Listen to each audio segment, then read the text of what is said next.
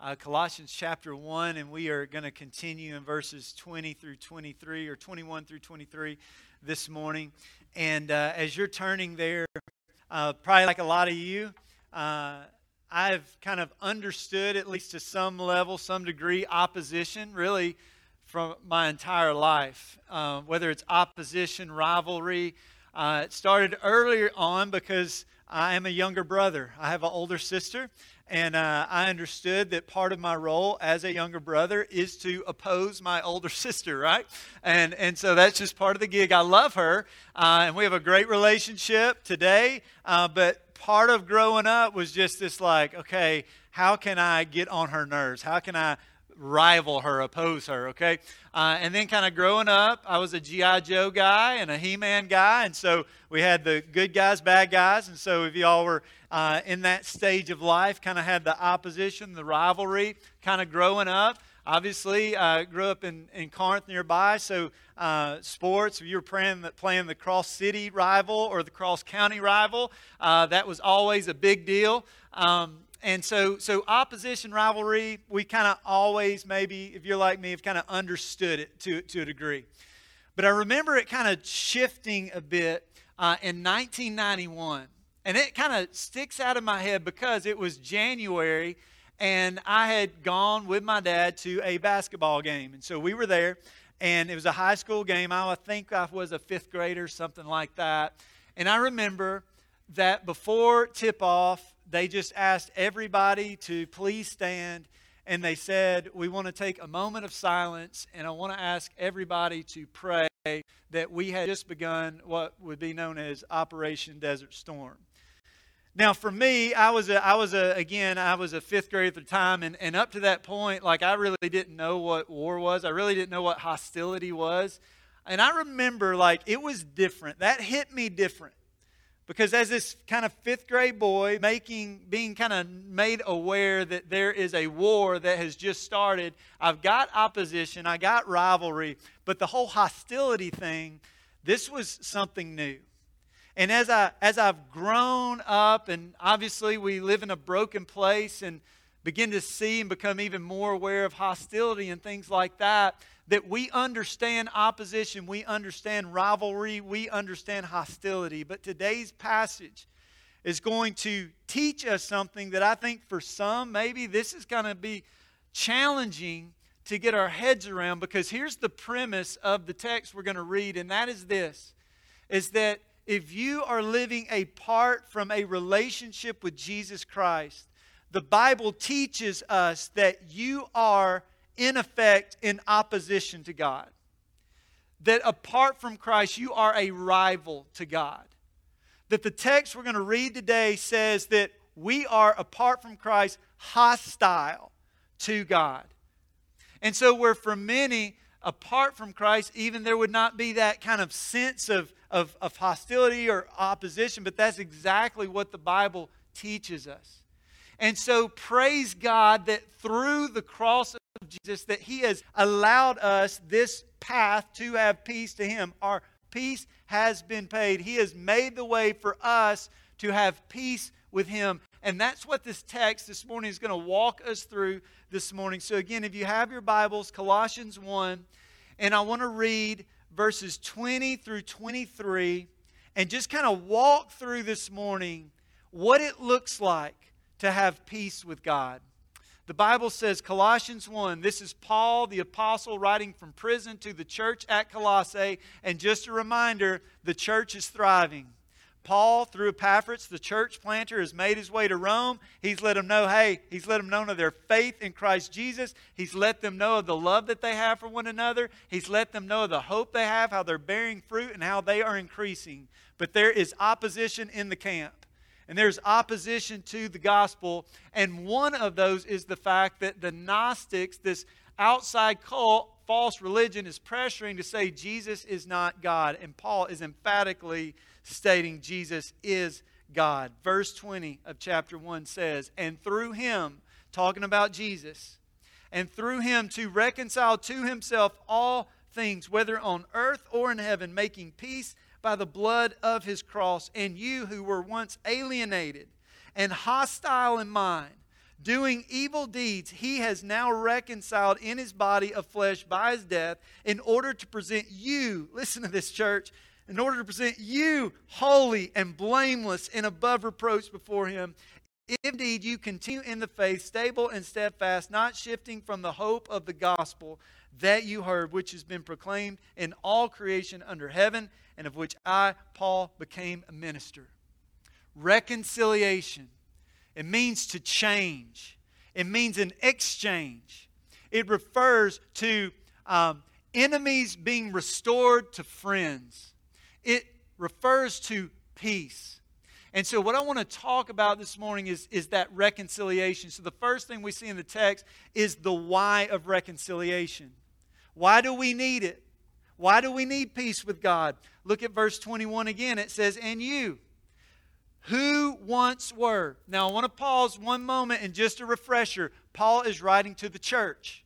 So, he's writing to those who have placed their faith and trust in Christ. He has heard of their faith in Christ, their love for one another, how they're growing in their faith. And so, what he's doing is he's saying, Hey, I want you to remember what life was like apart from Jesus. You once were, you who once were alienated, hostile in mind, doing evil deeds. That word alienated, it means to be separated, it means to be estranged.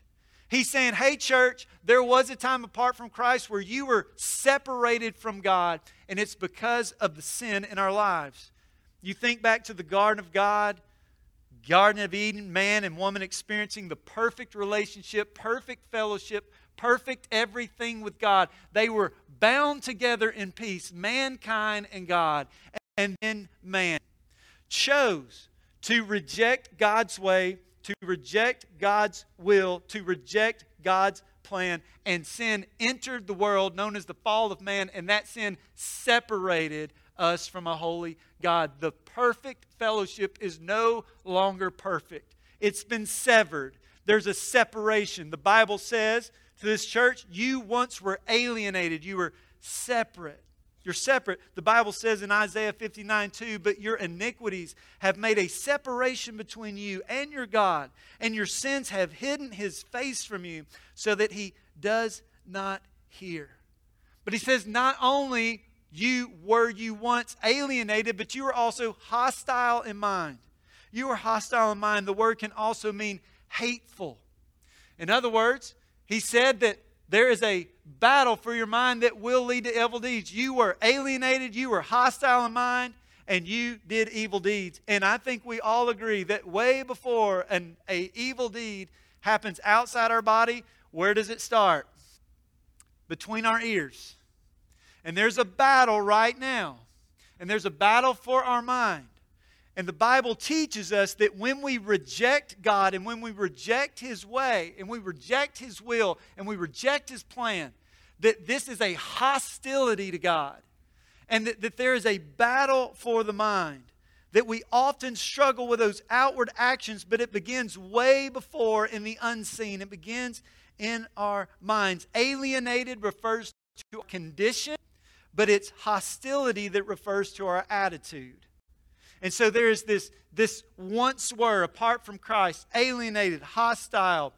John 3 19, 20 says, And this is the judgment. The light has come into the world, referring to Christ, and people love the darkness rather than the light because their works were evil. For everyone who does wicked things hates the light and does not come to the light, lest his work should be exposed. The Bible refers to those apart from Christ as enemies as enemies. Listen to this Romans 5 9 through 11 says, Since therefore we have now been justified by his blood, much more shall we be saved by him from the wrath of God.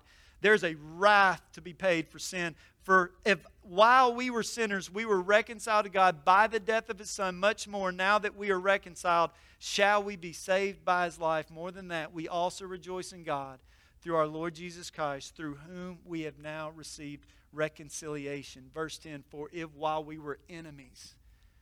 And so here's the hard part. Because oftentimes, I think it might have happened yesterday, I, reserved, I, I referred to somebody as a good dude, right? We just use that word. They're a good dude. They're a good guy. They're, a, they're just a good lady. You know, like that, that's good. Like good is good, okay? But the Bible teaches us that apart from Christ, we are fundamentally not good.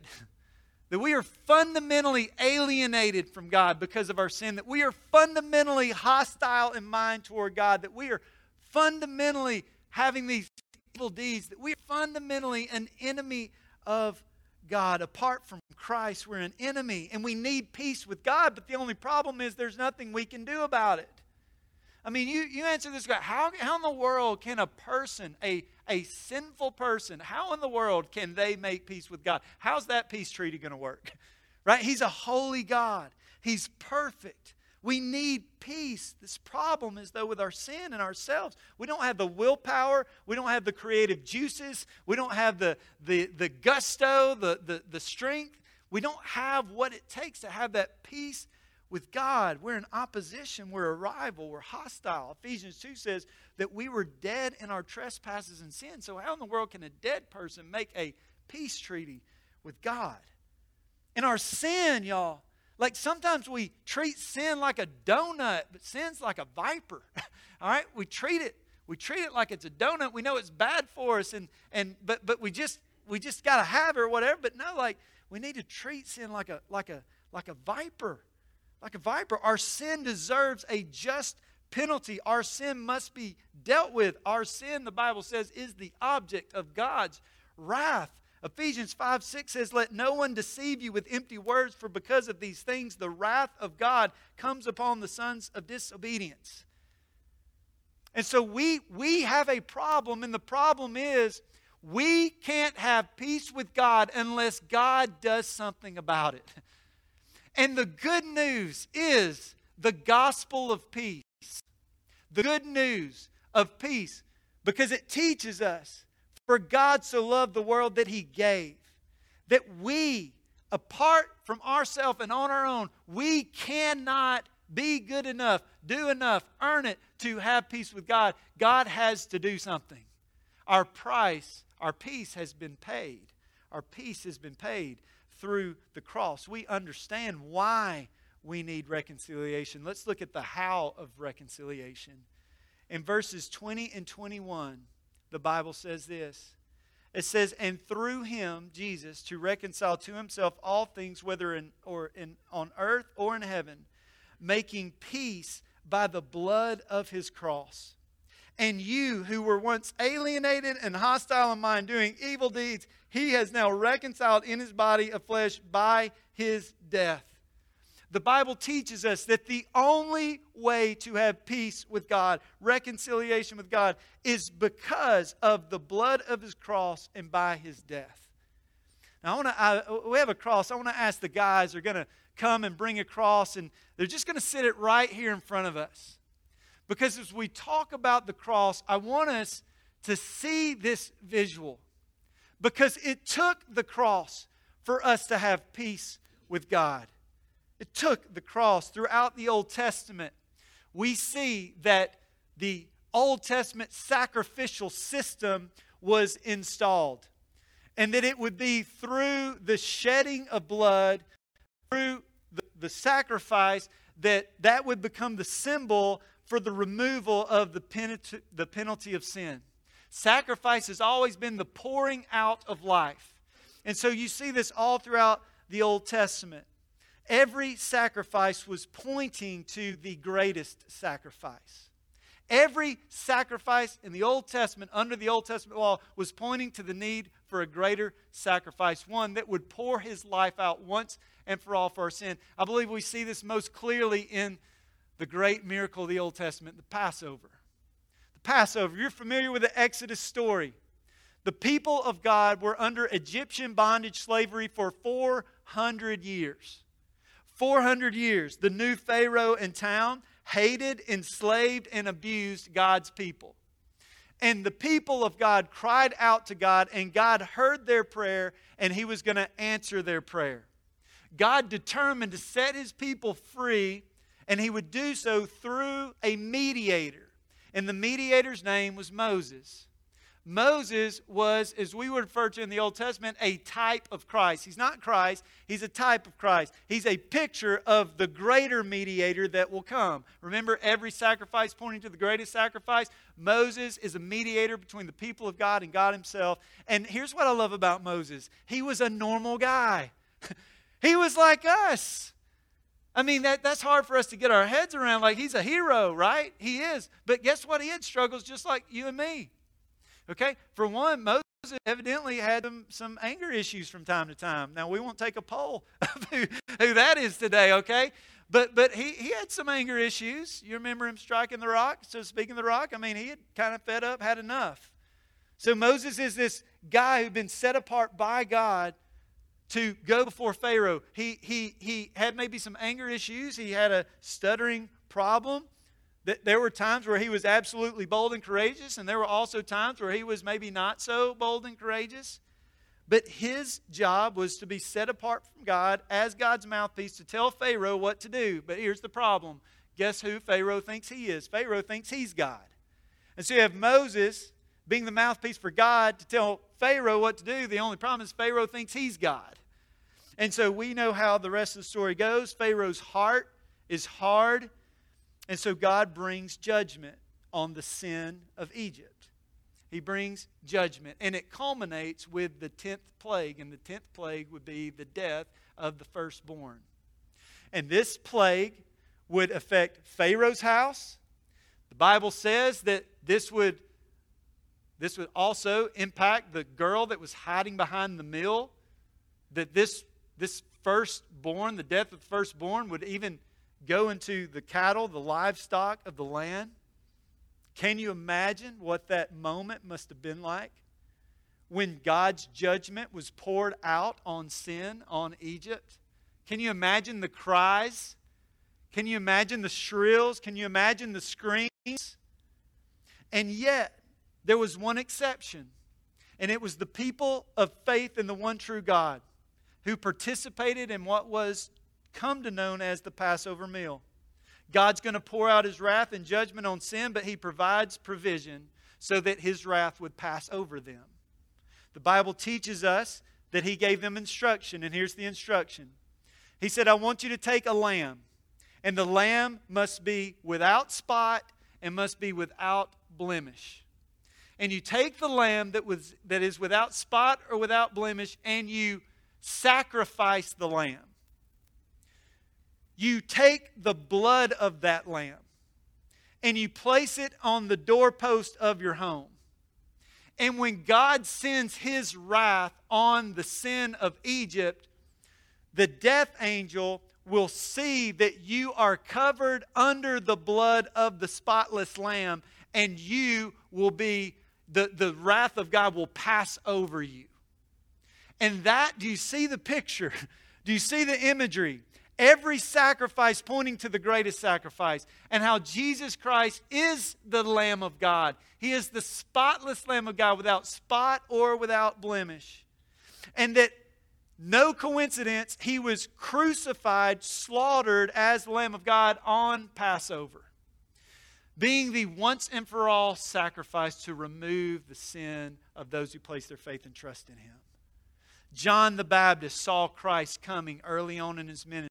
He said this in John 129 Behold, the Lamb of God who takes away the sin of the world. This is what Christ did for us. And there was no other way. By the blood of his cross, by his death. That's the only way. It's the only way. And so we think of, of reconciliation. Um, maybe some of you have practiced that this morning before you got here, right? It's a little give and take, right? You've offended someone, or that someone has offended you. Maybe you got off to a bad start. And so, what is? A little give and take. You, I come towards you, you come towards me, and we kind of come to this agreement. But here's the thing this peace with God, we, we, we can't. We can't. We have nothing to offer. You can't buy it, you can't earn it, don't deserve it. You can't Amazon Prime it. You can't FedEx it. Like, you can't. You can't. It was only through Him. The Bible says our righteousness is as filthy rags. And so the only way for sinful man to have peace with God is through the cross of Jesus. It's the only way. And it's at this point that Christianity is different from all other false religions. It differs from all other false religions because in world religions you have man seeking God and you have man reaching for God, but in Christianity you have God seeking man and God taking the initiative to save sinful man to have peace. God is moving in love, sacrificing himself to bring peace between God and man only through the cross. We couldn't go to him, so he came to us, the only one that could bridge the gap from peace with God and it's the only way to have peace with God. And his death, Christ's death, satisfied God's wrath. Listen to this. God poured out his wrath against sin on his own son on the cross because only God could satisfy the righteous requirement that he deserved, that he required. And so we see the why and we see the how, but there's an effect here the effect of reconciliation. In verse 22, it says, He has now reconciled in his body of flesh by his death in order to present you. Here it is, church. Listen to this. You, in order to present you, church, holy and blameless and above reproach before him. This is why. This is why. To present you holy, just how you were alienated in your sin from God in Christ, relationship with Christ, guess what? You are now separated from sin. The fact that Christ glow, clothes you, gifts you in his righteousness, you are set apart to God. This is why Paul can say when he's writing the letter, he says, To the saints and the faithful brothers, there is no saint that exists outside of Jesus. That is the only way that we can be referred to as saints. It's because of Christ we're blameless. Do you remember that? The Lamb without spot or blemish. He died for us so that we could stand without blemish before Him. It means without spot. It's the same language used in the New Testament to speak of Christ. Oftentimes you see holy and blameless together, but he doesn't stop there. Holy, blameless, and above reproach. It goes past blameless. It goes past blameless. It's not only that you're without blemish, but no one can bring a charge against you. He clothes you in His righteousness, and it is only through the cross of Christ. I want you, if you're willing, to flip over to 2 Corinthians with me real quick. And I want to read a passage, 2 Corinthians chapter 5. I want to read a few verses because, in a lot of ways, it's this passage that's going to help us even further understand what we're reading right now. It's almost like a commentary. Paul is giving commentary on this same truth we find in Scripture. Some of the verses may sound familiar to some of you, but man, what truth this is. Second Corinthians 5, I want to read verses 17 through 21. 2 Corinthians chapter 5, verses 17, 17 through 21. Listen to what the Bible says. Therefore, if anyone is in Christ, he is a new creation. The old has passed away. Behold, the new has come. All this is from God, who through Christ, here it is, reconciled or made peace. He reconciled us to himself and gave us the ministry of reconciliation. That is, in Christ, God was reconciling the world to himself, not counting their trespasses against them, and entrusting to us the message of reconciliation. Verse 20 Therefore, we, we, the body of Christ, the church, we are ambassadors for Christ, God making his appeal through us. We implore you on behalf of Christ to be reconciled to God. And listen to verse 21 for our sake. For our sake, he, God the Father, made him Christ the Son, to be sin who knew no sin, so that in him, in Christ, we might become the righteousness of God.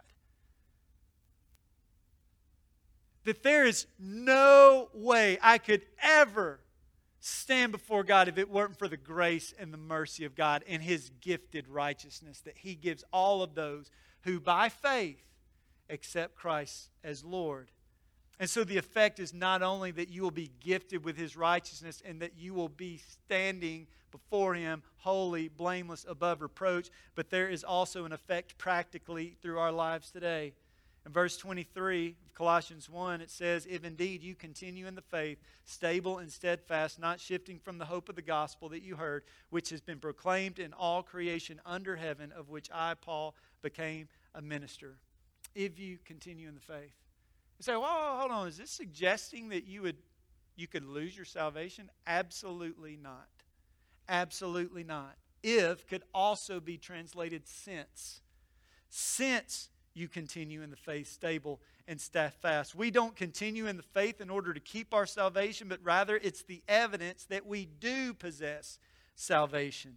A true believer will continue in the faith grounded and settled. Listen to those words stable, steadfast, not shifting.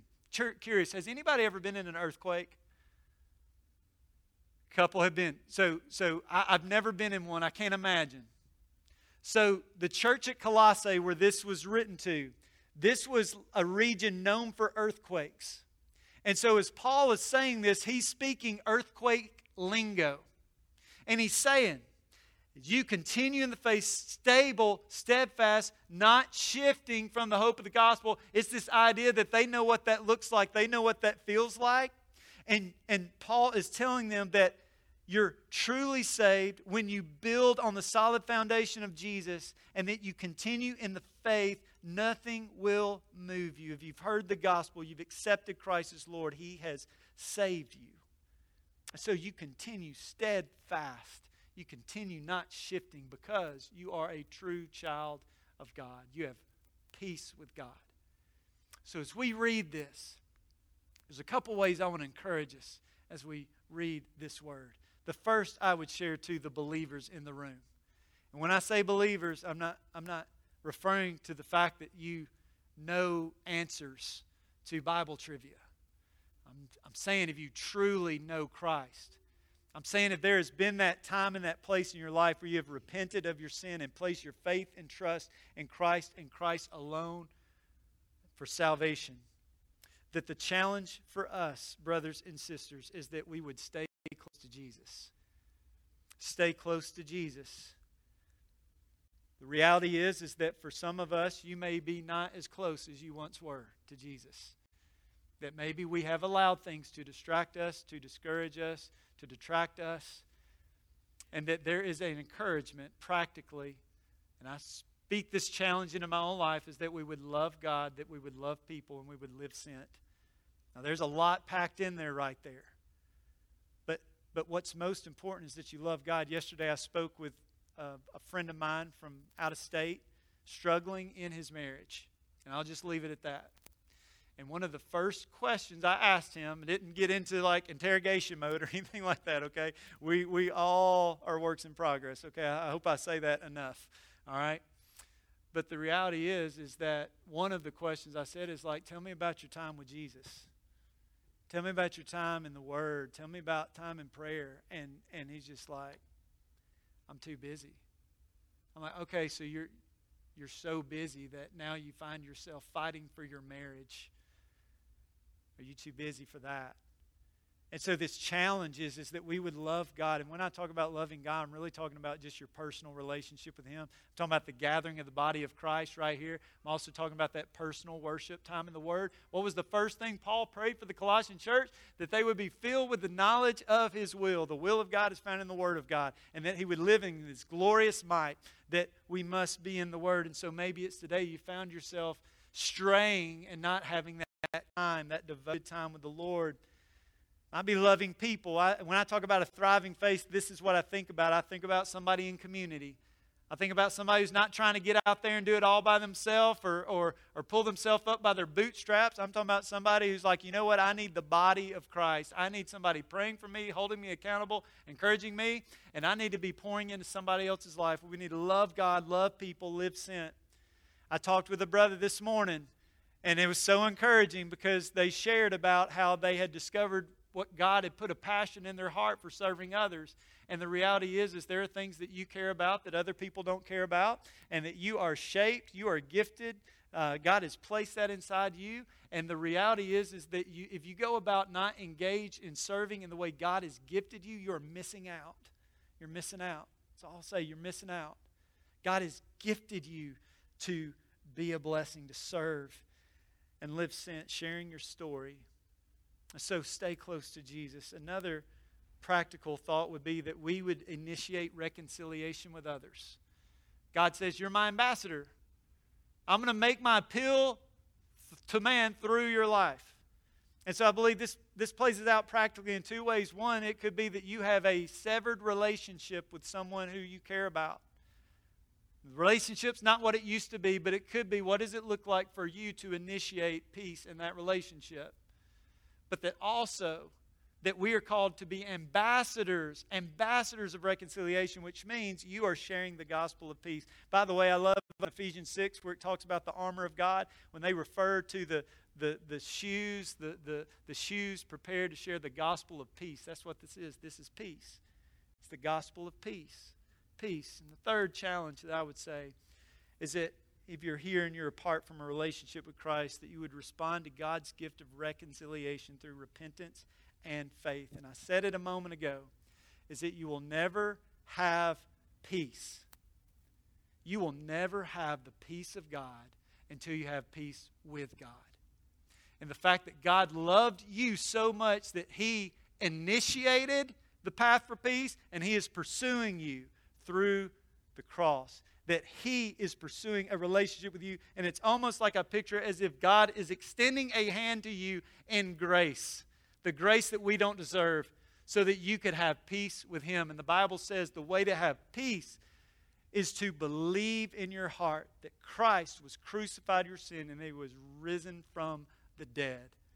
Bible says you confess with your mouth that Jesus is Lord and believe in your heart that God raised Him from the dead, you will be saved. Not you might be, not you could be, you will be. But it is only possible through the cross. And God is extending an invitation to all of those who today are apart from Christ and displaying his great love to you. And he is saying, he is saying, come, come, come.